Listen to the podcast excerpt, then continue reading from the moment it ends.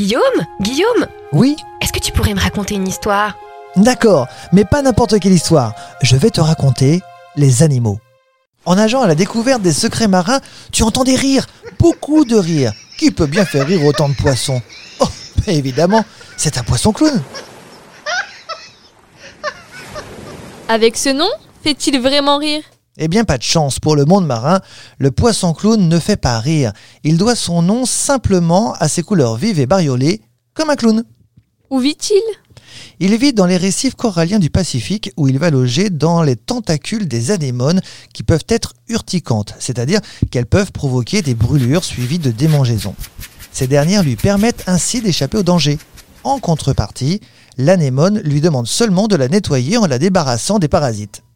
Comment fait-il pour ne pas être brûlé dans ce cas? Le poisson clown sécrète un mucus qui lui permet de limiter les brûlures de l'anémone. Un peu comme mettre de la crème solaire pour ne pas attraper des coups de soleil. Il va peu à peu s'immuniser en se frottant contre les tentacules. Existe-t-il une différence entre mâle et femelle? C'est une question assez compliquée, tu vas comprendre. Plusieurs poissons clowns vivent ensemble dans une anémone. Le poisson le plus gros est toujours la femelle, tandis que les autres sont des mâles.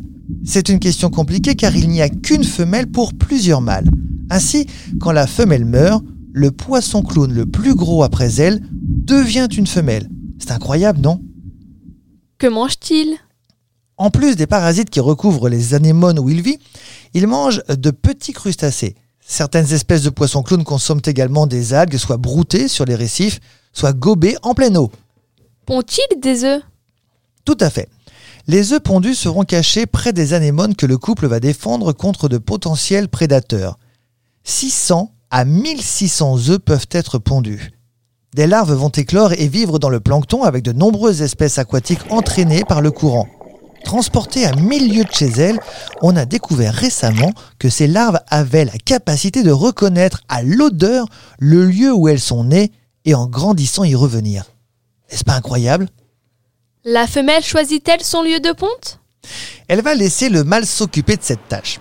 Il va choisir le meilleur site proche des anémones où ils vivent. Parfois, il mordit d'ailleurs les tentacules de l'anémone pour qu'elle libère un peu plus d'espace pour accueillir la ponte. Le mâle va s'occuper de faire le ménage sur son lieu de ponte. Algues et débris, oust La femelle, elle, va le rejoindre quand elle sera prête. Et le mâle ne s'arrête pas qu'au ménage. Il va s'occuper du nid et des œufs pendant que la femelle ira se nourrir. Il fera fuir des prédateurs mangeurs d'œufs et continuer à garder le lieu sain en retirant à la bouche de potentiels débris et les œufs morts. Ce podcast vous a été proposé par Radio Pitchoun et compté par Clara Moreno et Guillaume Covini. Merci pour votre écoute. On vous dit à bientôt pour de prochaines histoires.